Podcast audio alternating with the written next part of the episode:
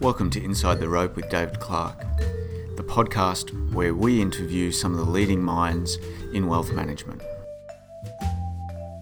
In this episode of Inside the Rope, we're speaking with Cathie Wood, the Chief Executive Officer and founder of ARK Investment Management, a firm that's founded solely 100% on investing in disruptive technology. Based in New York, they're absolute world leaders in investing in this area of the market. Hi, Cathie. Welcome to Australia and welcome Inside the Rope. Thank you, Dave. I'm very happy to be here. Cathie, if we could start with really, if you could give us a summary of or a background as to your investment background and how you came to start and why you chose to start ARK Investment Management.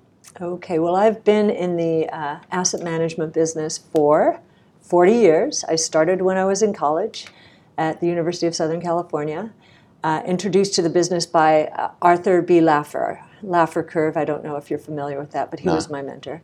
He's on our board now.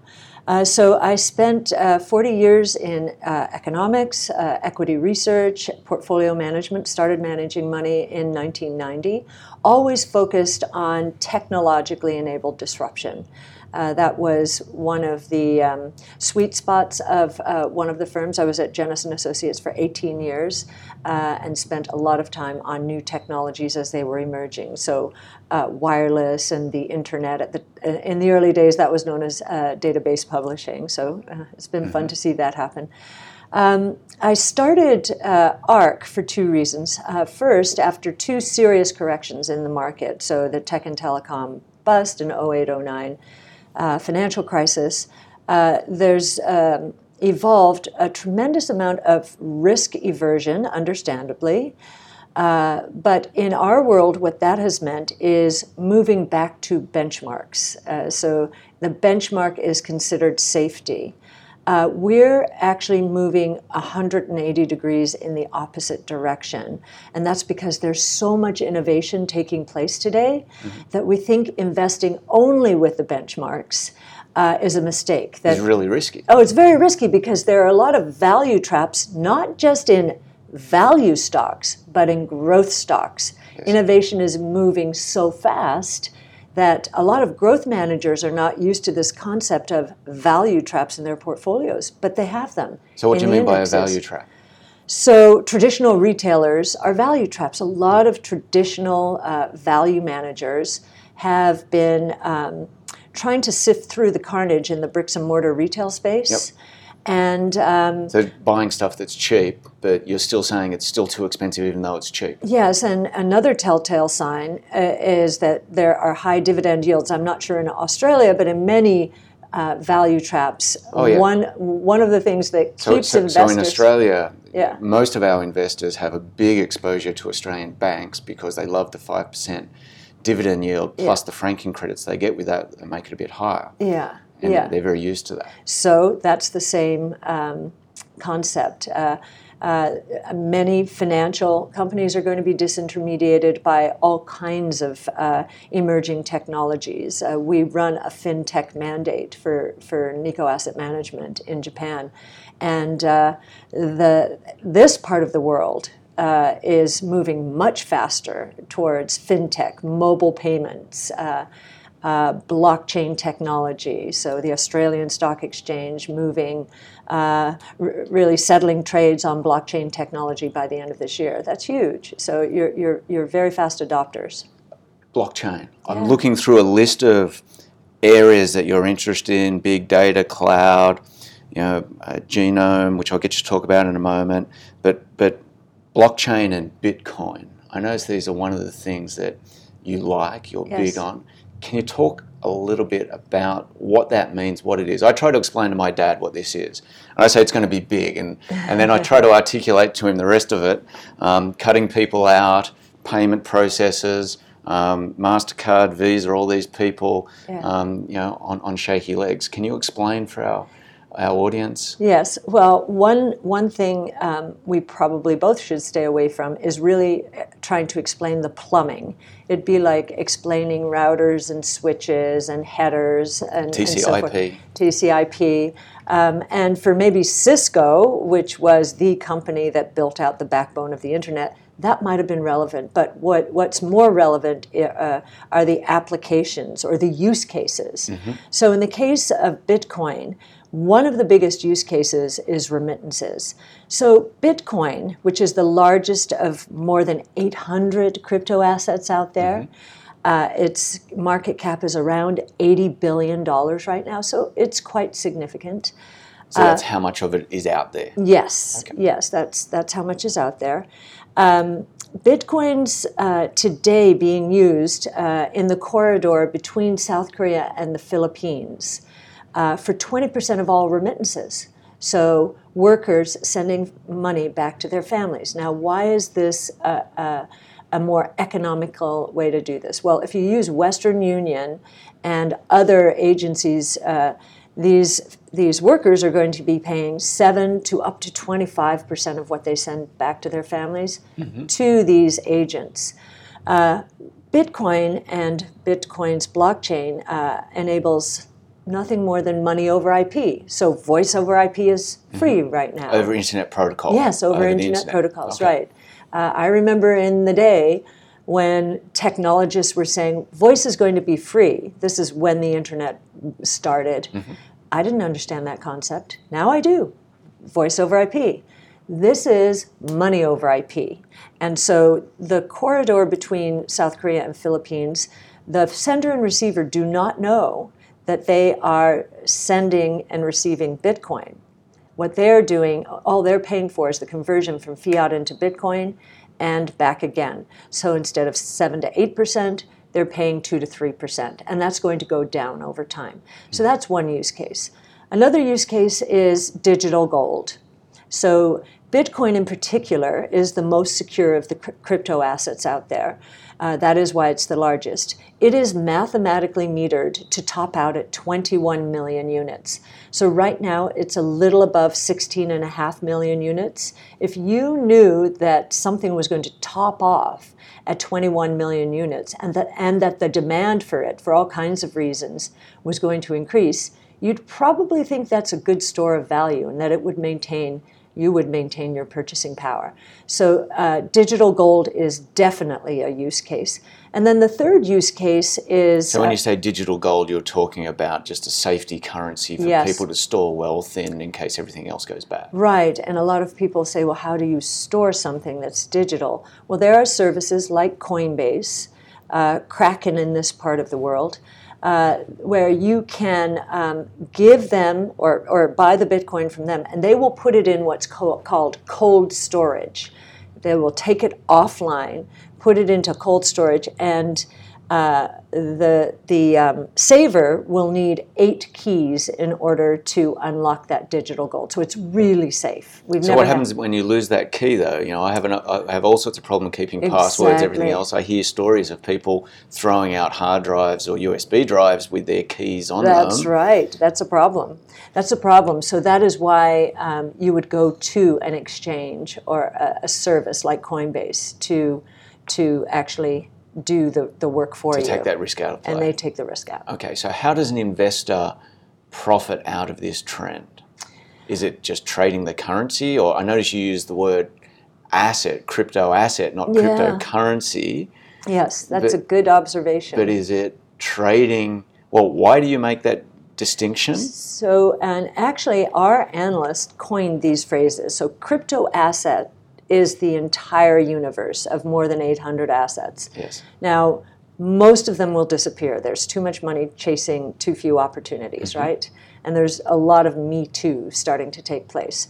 Um, so, uh, cryptocurrencies are like Bitcoin. Yes. Uh, Bitcoin is store of value. We think it'll be used like a currency primarily. Um, uh, if you go to Ether, Ether is what we would call a crypto commodity. So, uh, Ether is the first uh, digital service, distributed digital service out there. Um, if you understand uh, Amazon Web Services, that concept where uh, companies rent technology yep. from Amazon, right? This actually takes that a step further, and Amazon is going with this as well. They've just said they're going to build on top of Ether. Uh, so, what this will enable are uh, distributed services like storage, uh, bandwidth, so you, supercomputing power. So here's the most interesting example to me. You have a Tesla in your garage at night and you're charging it. Your Tesla is actually a supercomputer. It has supercomputing capacity on there. Someone on the other end of the world needs supercomputing capacity. They'll rent it from you. You'll earn some money off of your car. Wow. Yeah, that's what this is going to enable.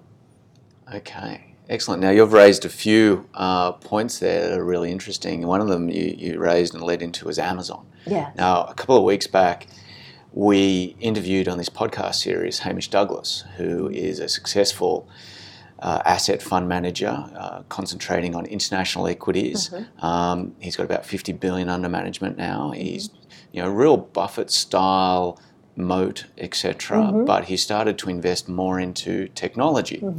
But these are really sort of mass adopted technologies where you've got clear line of sight. So Yes. Apple and you know he, he will argue there's a business model here and he gives some great examples of disruption around Yeah. it's not always where you see it or expect it. Yes. Uh-huh. You know, Wrigley chewing gum, 16% sales gone down because of point of sale terminals going Yes. that sort of stuff.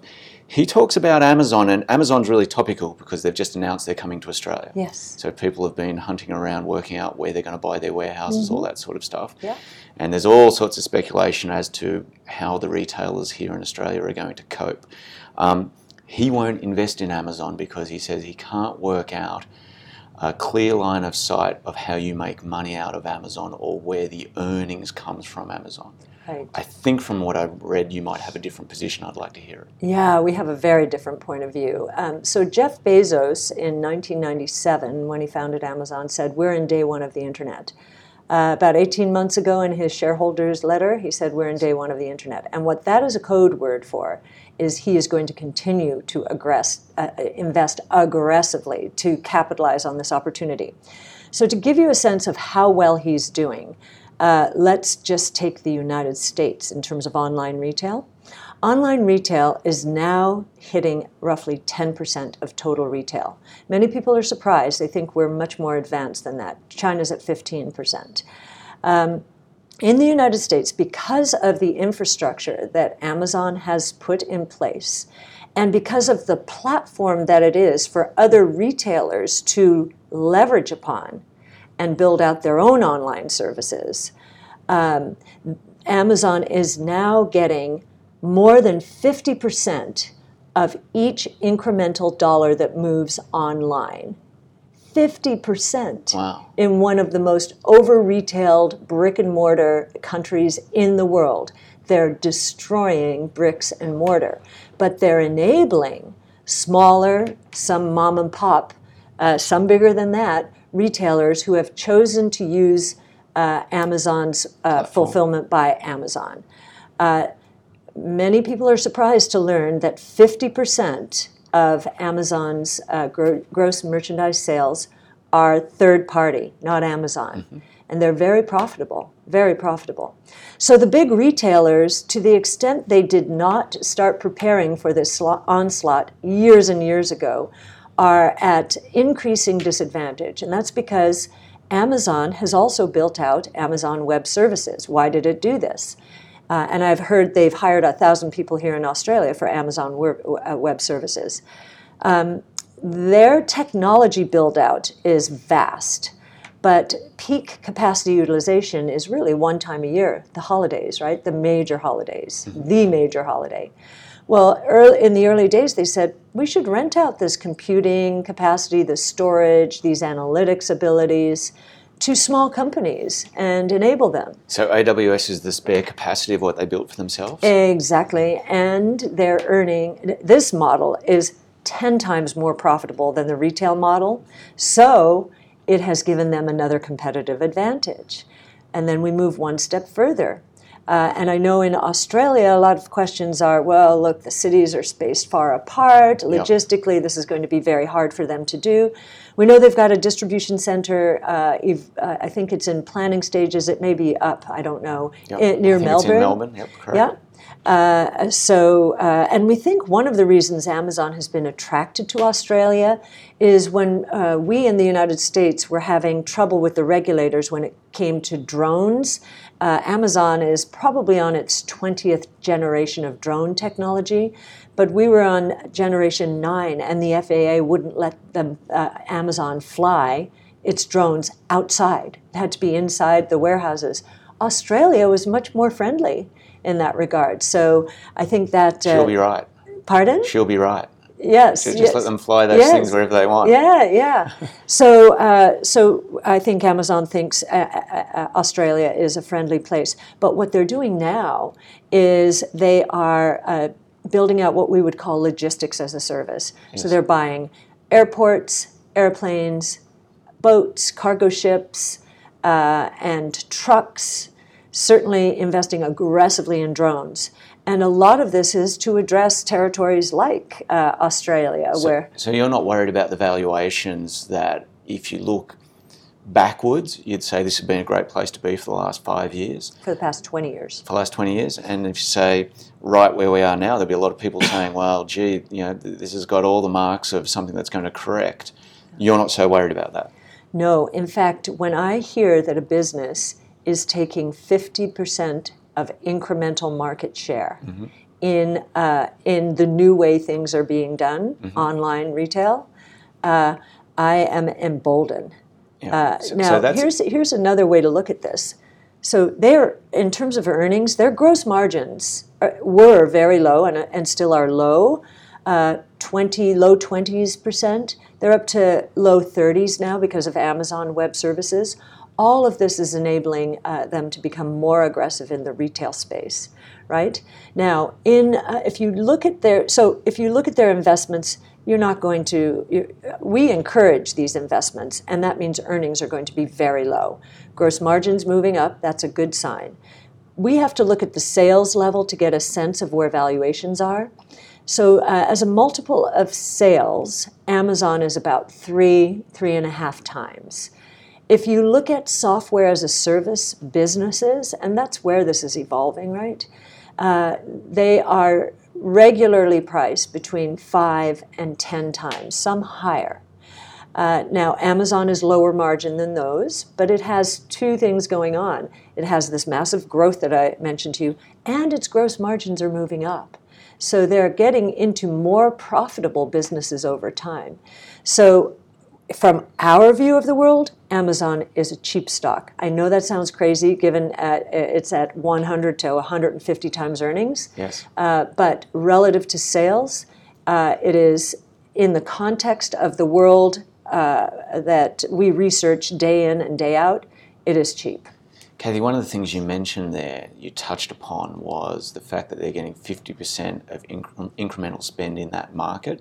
And that introduces this concept of, you know, first mover advantage and a bit of a trend that these, it's almost a winner takes all or winner takes most type Yes. of markets, where in the past, you know, investors, businesses have sort of said, well, we'll let people run in there and take the arrows, and then we'll be fast to follow, Right. and we'll take the market. Right. Is that a trend that you're seeing across the board? Absolutely. Uh, and uh, the reason for it is Amazon and Facebook and Google have become the data aggregators. What they have is information on people so that they can target their products and services to them much more effectively than anyone else. Uh, so that's one of the things you're seeing. Excellent. Can we can we change tact a little bit now? You mentioned also earlier uh, Tesla, Yes. and I'm very interested in your view on you know when they're going to solve the battery problem. Everyone I talk to in this area, um, I'm certainly no expert, but they tell me that the issue is the battery technology. You know, mm-hmm. they tell me that you know your, your iPhone after three years, the lithium-ion battery starts to get a bit wonky. Mm-hmm. Um, you know, what's going to happen with these batteries in the cars, and until they solve this lithium-ion or battery replacement storage issue, mm-hmm. Um, we're not going to really see it take off. What's your your view on that? Well, we think uh, we think that uh, we're hitting an inflection point there as well. So, if you look at battery technology, uh, uh, the reason a lot of auto companies and others dismissed Tesla's entry into the uh, auto market and the electric vehicle market is um, they laughed. uh, at the fact that here Tesla seemed to be lining the bottom of its cars with cell phone batteries. And, and we hear about cell phone batteries blowing up, and uh, certain kinds at least. Um, what they uh, did not understand is the secret sauce for uh, Elon Musk is not the batteries themselves, but the battery pack systems, how he's engineered the batteries to lay uh, at the bottom of, uh, of the car. Um, already we're seeing ranges. Now I'm going to give this in miles, which you can translate into Yep. kilometers. So already the ranges for their high end cars are in the 360 mile range. And uh, so rarely So I can tell you this, and, and this is this Australian sort of phenomenon and take on this. Yes. I looked at uh, one for my wife. Um, we were replacing a seven seater. She said, We've got to have seven seater. They brought the new seven seater yes, out. yes. Um, her family's got a farm in northeast Victoria, and we worked out, you know, this excellent sales and everything else, but we worked out we were 50 kilometres short because its range might be 550 kilometres or Uh-huh. Yes. something like that. And we Yes. had to go 60 kilometres, which means we'd have to stop at Albury, which is on the border of the state, and you know, plug in you know, a high speed thing for 20 minutes to get us down the road to, to plug in at a farm where they'd laugh because you know, they, they wouldn't expect to see something like this. Right, But right. Yeah, that sort of range. So that's called range anxiety. Yep. And there is a lot of that. Uh, A lot of that in. Australia, I'd suggest, would because we're big. long long distances. So uh, what you need is a supercharging network, which is what we have in the United States. So the range anxiety has gone down dramatically because a couple of things are happening. The supercharging network has been built out across the country, so much mo- so that Elon Musk. Uh, this past summer, took his family on uh, a vacation across country in his uh, electric vehicle, the seven seater, I believe it was. I think he has four children, so he was risking a lot, right? Okay. And uh, they did fine. And uh, again, their uh, one of their competi- competitive advantages is a supercharging network. My guess is you will see that evolve here in Australia as well. Well, we've got some of them. Okay, so that's going to that's going to take the edge off of ra- range anxiety. It may not cure it here in Australia, but uh, if we analyze uh, the average trip per day that most people take in the United States, it's about 20 to 30 miles per day, Yes. and that's to and from work uh, or what have you. So there should be no issue there. And the Model 3, which is coming out next, is going to be the kind of car you'd take to work, more of the kind of car you'd take to work. And, and when when do we see the cutover of inflection of electric vehicles? I think you may be on record as 2020. And then when do we see autonomous vehicles? So we see the um, uh, we see uh, the, the the cost curve declines associated with batteries and other technologies in the car uh, suggests that by 2022 a, uh, a, a Tesla or an electric vehicle will cost less than a Toyota Camry. And what's nice about this is, and, and, and this is the research that we do is all around cost curve declines and the unit growth that it stimulates. So, uh, what's nice about this cost curve decline is it doesn't just stop when it passes, surpasses the, uh, or drops below the Camry price. It keeps going down in price. That's what technology does. Meanwhile, gas powered cars are going up slightly in price every year. And that's because they're very mature, number one. Uh, and uh, number two, uh, they have to deal with emission standards, which are getting more and more expensive to do. Uh, so we have the electric vehicle cost falling below uh, the gas powered uh, vehicle cost, and we think that that will stimulate 17 million electric vehicle sales per year by the year 2022. Now, traditional forecasting agencies out there have that number at 2 million. Bloomberg's, Bloomberg's uh, just gone to 4 million. If we're right, Tesla is in a, a premier position to capitalize on something that's going to become very big worldwide. So their biggest problem is production. Ramping Right. up quick enough. Is that right? ramping up quick en- quickly Okay. enough. So that's a Uh, good problem. It's a very good and, problem. and, and, and autonomous vehicles? Yes, so the reason that's going to happen is also economic. So that by the year 2020, we believe that it will cost about 35, these, this is US dollars, Yep. 30, 35 US Yep. cents, 50 local. okay, um, per mile uh, to get anywhere. Uh, right now, if we use our personal vehicles, which we use about 5% of, uh, of the time each day, it costs about 70 cents per mile. So it'll be half of that cost. Uh, if you compare it to taxis, it will be one tenth of the cost of the average US taxi rate. So um, we think there's going to be um, a shift uh, to autonomous taxi networks. We know that Tesla is planning the first network out there in the United States. Uh, Google's uh, also trying to figure out its go, go-to-market strategy. We think Tesla's is better. And um, Apple? Apple, it's interesting. We've watched them for a while. They had Titan. 600, uh, uh, uh, yes, they had 600 engineers focused on uh, autonomous uh, vehicles. They lost some of their important talent, uh, the movers and the shakers. We put Apple into one of our strategies focused on industrial innovation. Uh, it was a call option. We only put in a 1% position. As soon as we saw the talent departure, we sold it because that is, as you mentioned earlier, the visionaries are what you need to move in and, as we say, move, uh, move quickly and break things, or move fast and break things. Just get there and do it because uh, the network effect means winner takes most. Cathie, can we talk about one more area I know you're keen on, or I believe so, is genome? Um, Yes. Explain a little bit what you what, about what you see in the future and how you can invest to profit for that. Yes. And I also love, you know, I, I think when I was reading uh, about your organisation, um, you know, the fact that you're you're talking about it, you know, changing the world and doing a lot of good, Yes. as well as profiting from it. And I think this is an area which is an example. Yes, it is. Um, every every uh, disruptive innovation that we're focused on is technologically enabled, and it is going to change the way the world works, and we believe is going to make it a better place. So that's that's a, a starting point for That's cool. all, everything. Uh, June, genome is particularly interesting right now because we call it the genomic revolution. Uh, there is so much uh, pessimism in the healthcare space, certainly in the United States, because of all of the controversy over affordable healthcare or what is otherwise known as Obamacare. Uh, it's in gridlock in the United States, and a lot of companies are paralyzed as a result.